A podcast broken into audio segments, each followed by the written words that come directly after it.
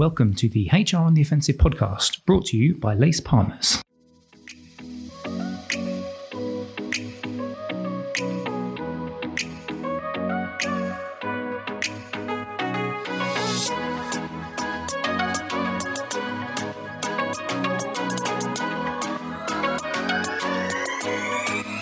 Good morning, good afternoon, and good evening. And thank you very much once again for joining us on the HR on the Offensive podcast. My name's Chris Howard. I'm the marketing director at Lace Partners, and I'm delighted, as always, to have you with me, lovely listener. But I'm even more delighted to get a person who's becoming quite a regular on my podcasts, and it's another one of our fellow Lacers, Emma Scriven. Ems, how are you doing?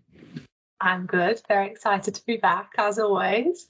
Yes, it's always lovely to have you on because you always bring good guests. And we're going to have another good guest today. Uh, we're going to introduce her in a second. And but what we're going to be talking about is the power of employee network groups. And to do that, we've got the wonderful Kate Nash, who's joined us. She is the CEO of an organization called Purple Space. So, Kate, how are you doing?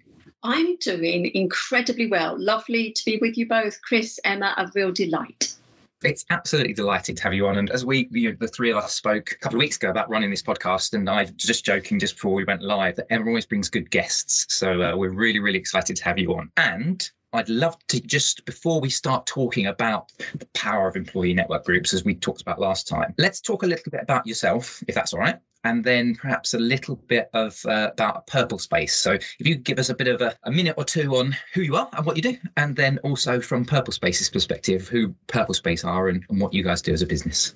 Wonderful. Well, look, I suppose my professional title, I'm founder and chief executive of Purple Space. And, and I'll, of course, I'll, I'll t- share more in a moment, but I live in Mumbles, west of Swansea on the Gower Peninsula. I hang out in London, I travel the world, and yeah, I suppose choose to apply my passion to building a better working world when it comes to employees with disabilities. So back in the day, I was a campaigner a lobbyist. I used to eyeball ministers for a living, not for the faint hearted. But yes, now I choose to apply, I suppose, that learning and that experience, Chris, particularly working with the business community, to do better, go further, go faster when it comes to employing people with disabilities. So that's what I do. Yeah, that's my stock in trade.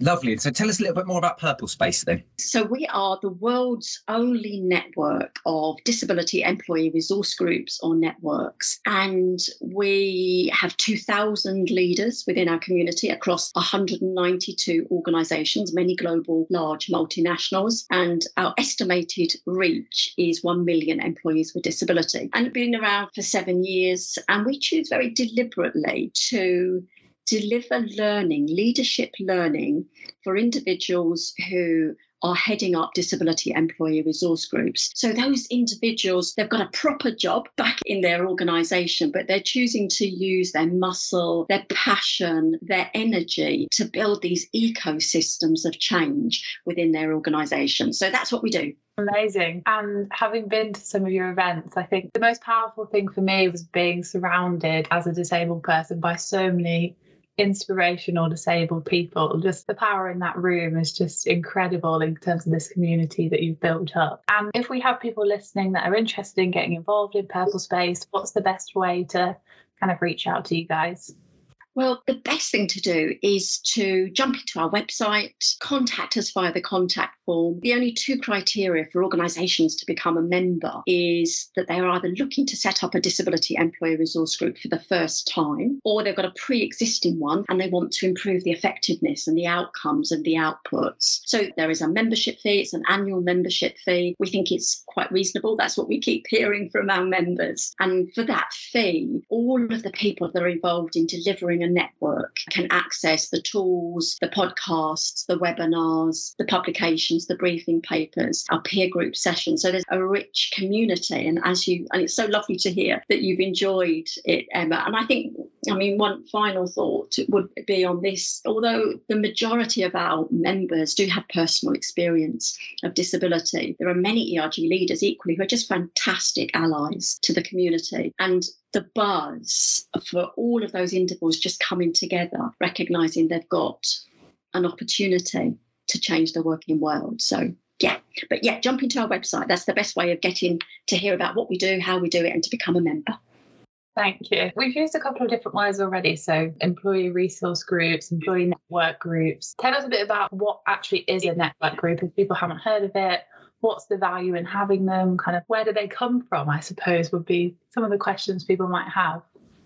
The best way of describing an employee resource group or network, they're called different things in different organisations. Some organisations will use the term business resource group, others might talk about special interest groups, others will talk about belonging groups or affinity groups. But they're all words are really that define, I suppose, an informal grouping of individuals within the same organisation who, in this case, want to build a more sophisticated and more realistic and probably more life affirming narrative when it comes to the lived experience of people with disabilities. So they do two things. They support what I call the top of the shop. So they support an organisation to improve policy, practice and procedure. But equally, there may be groups of individuals who want to learn how to build their own inner confidence and resilience, particularly those who may acquire disability for the first time. Or it might be individuals who just want to be an ally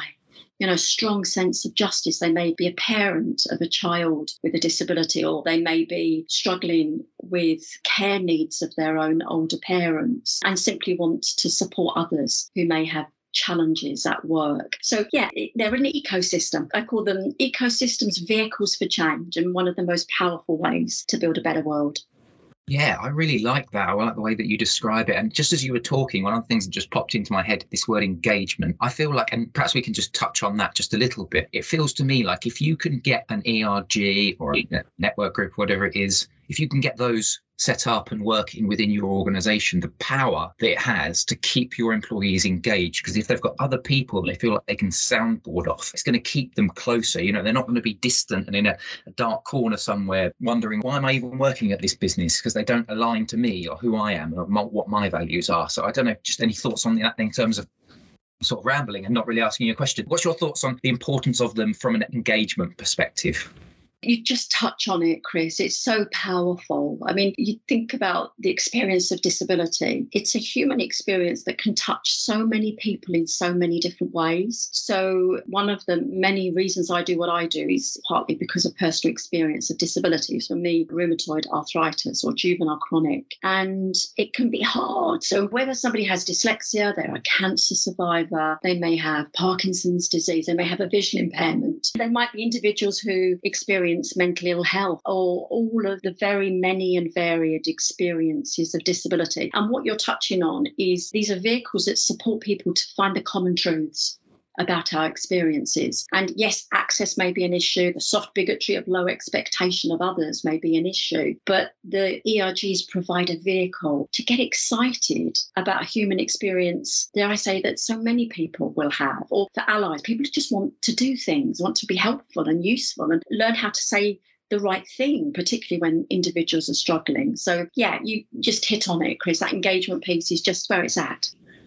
I think there can be a bit of a misconception that some of these groups can just be blockers, whereas actually, how do we think of these groups as kind of change agents, change champions, especially in some of the things that we do at LACE in terms of HR transformations when we're looking at process redesign or implementing new systems? How can we almost leverage these groups as experts and give them the confidence to be change champions within the business when these things do roll out. And you're you're right. Sometimes there is a perception that networks and resource groups act like ginger group or unions, and of course they're altogether different. They do enable sometimes a fresh voice and a fresh focus, perhaps on a problem that has been a perennial problem within an organisation. So from where we stand, we see employers who don't shy away from hearing difficult truths. So one of the real beauties, one of the real benefits of having a network is that you learn directly from your own people and you get real time evidence about things that are working well, but equally those things that are not working so well. So, yeah, they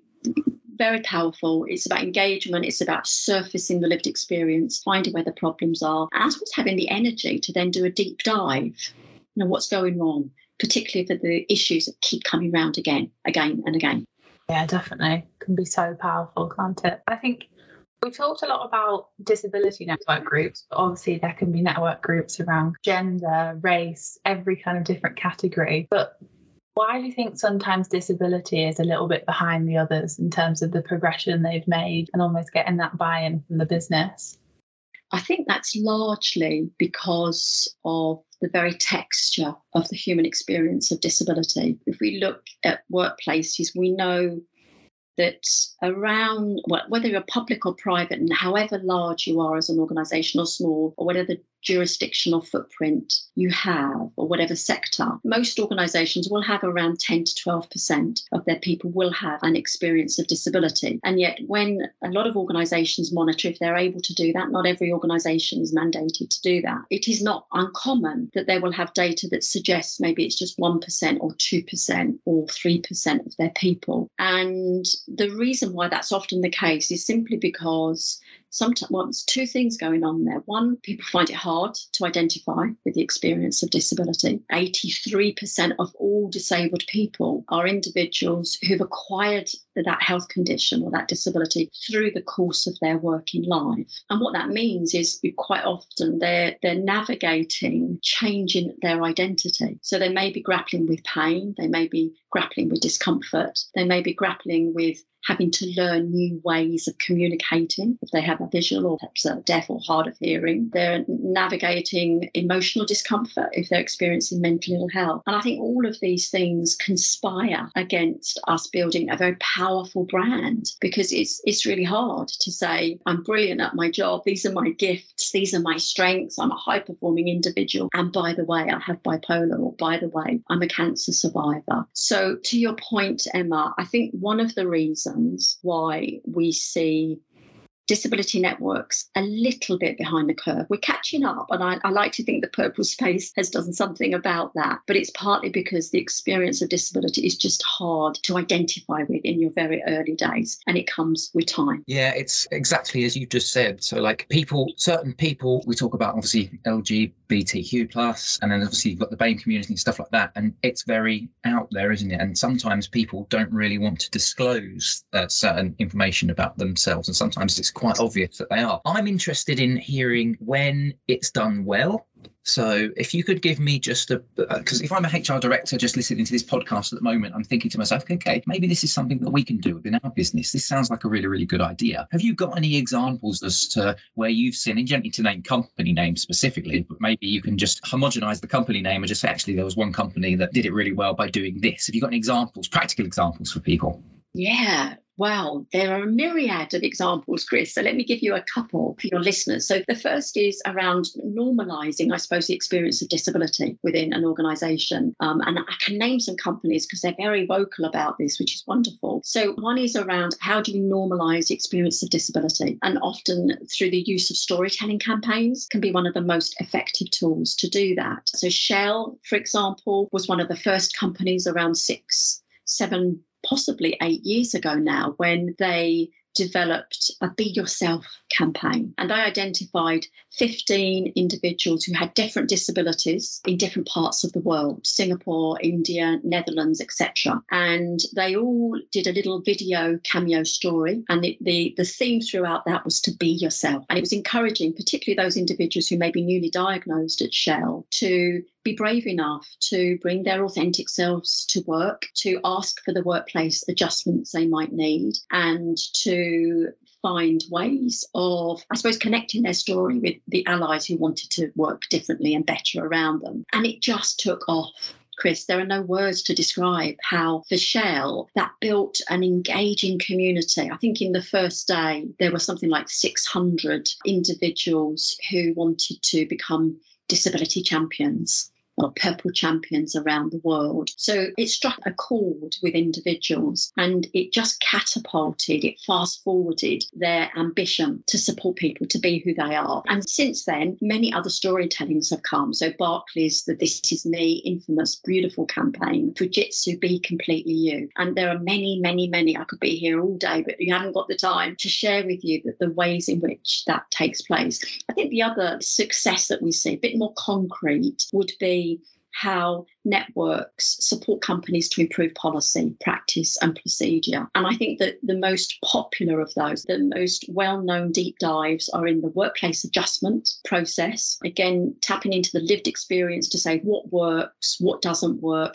how long are you having to wait to get a piece of kit you know, an ergonomic mouse or a, a, chair that's better for you. The other one that is very popular is the recruitment process, particularly graduate recruitment. What do organisations need to do to modernise their outreach to secure more disabled graduates? And then, particularly, and it's very current still, obviously, is how organisations navigate hybrid working. So, tapping into that lived experience to say, how do we really do this? How do we become best in class so that those people who choose to work continued remotely are not becoming second class citizens as we all want to normalise our working world? So, those are the two things building a narrative improving policy in very concrete ways. Yeah, I think it's amazing the value that can be created when these network groups and the business work together in partnership. It can just create so much value and such a better employee experience for so many people across the business, whether they're disabled or not disabled, even if it's a disability network group. I want to ask you, where do you see this going in the next kind of three to five years? What do you think network groups could be doing in the future?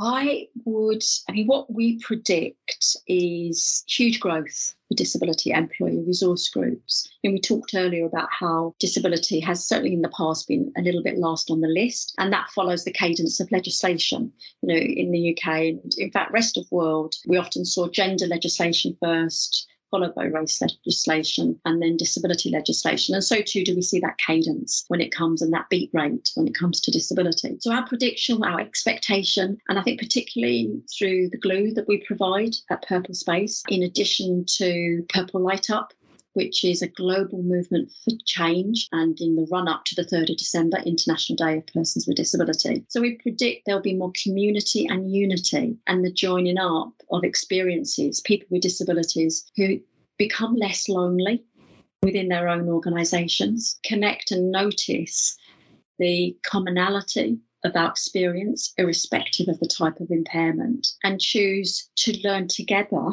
not just about articulating and calling out quite rightly some of the practices that do need to be improved, but some of the things, dare I say, that we need to do differently and better, to lean into our career, to be more ambitious about our lives, to be more expectant about what employers want to do for us. So, our hopes, our prediction is that we'll see a much more vocal and positively expectant community of employees with disability because we want to support those that come behind us.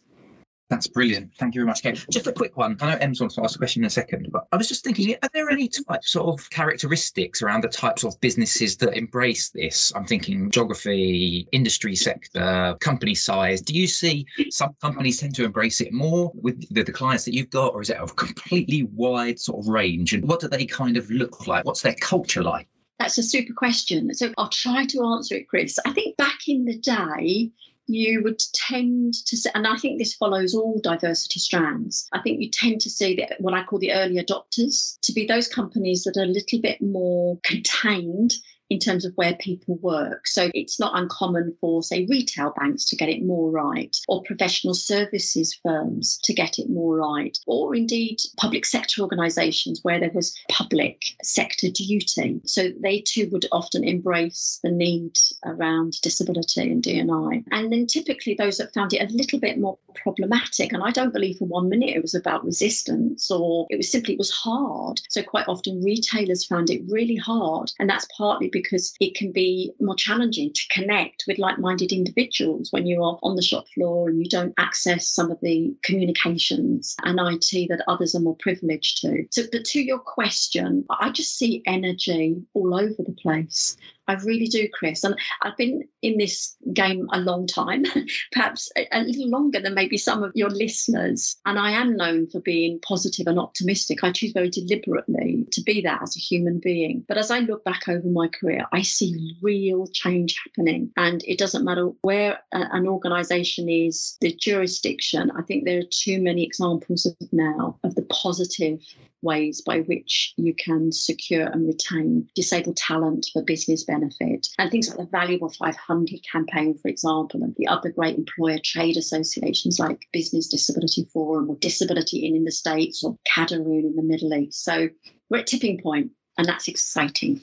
It's very exciting. I suppose just to kind of wrap up, I'm kind of sat here thinking if I was listening and I'm thinking, wow, these network groups sound amazing. Where do you start with this? So, whether someone's a HR professional and they're thinking, I'd love to empower people within my organization to start a group, or whether they're actually a disabled person themselves and they think, I'd love to get involved in a group or think about starting a group.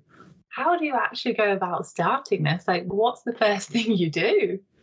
Great question. Well, we always say there's no one best place to start. And you know that wonderful expression if you want anything done in life, ask the busiest person. And I think it was ever thus in this. So, for those individuals who feel maybe they can be helpful and to start things up, one option is to have a, a, a little virtual lunch and learn session. If you're driven by your own personal experience of disability or being an ally or being a parent, why not host a little lunch and learn virtually? 30 minutes, 40 minutes, talking about your experiences, talking about what you've learnt about the way in which the world ticks and how other people receive you. And then to be very open, looking to set up an ERG who might be interested, who might have a few hours to spare each month, etc. So there's no one place to start. And it's really about, I suppose, driving that informal engagement, putting an idea into the world, seeing how it can be stimulated. But I will say, we have worked with many hundreds of organisations, and I can say, hand on heart, once you start this, it's an unstoppable, beautiful force for change. It can be hard work because people are doing this at the side of their desks quite often, but with the support of the HR community, and we see nothing but door openers. We hear of gatekeepers, but no, I just see a wonderful community of door openers. So uh, it lays your stakeholders, your listeners, I think just go for it. That's my advice. Get some people in a room, talk about a topic, don't be worried about it, and then say, how about joining an ERG? That's amazing. And it's so nice to hear the passion with which you talk in this space, Kate. It really, really is. It's always lovely getting people on the podcast that have that kind of drive and that passion for a particular line of work. So thank you very, very much for sharing that with us today. Huge pleasure. Thank you for the opportunity. Emma, Chris, thank you so much. No, it's been really, really good. That's the end of today's podcast. But you can, of course, get us on Spotify, SoundCloud, Stitcher. Look at the Lace Partners website, lacepartners.co.uk forward slash podcast. You'll see all of our back catalogue of podcasts. What we do with most of our podcasts is we tend to do the recording as we're doing now, release it on a Thursday, and then normally a week or two afterwards, or a couple of weeks afterwards, we'll release a, um, a summary, really. And particularly as we were talking about beforehand, Kate, for those people that perhaps are hard of hearing, they might certainly find value in some of the discussion that we've had so that's our intention is, of course, to be able to make these interesting and informative debates available to all. So once again, Kate, thank you very much for coming on. Pleasure. Thank you for asking. And, and as always, Em's partner in crime, superb. Thank you for bringing the guest and uh, thanks for being my joint co interviewer this afternoon. Thank you for having me. Great. And we will see you next time on the HR on the Offensive podcast. Bye bye.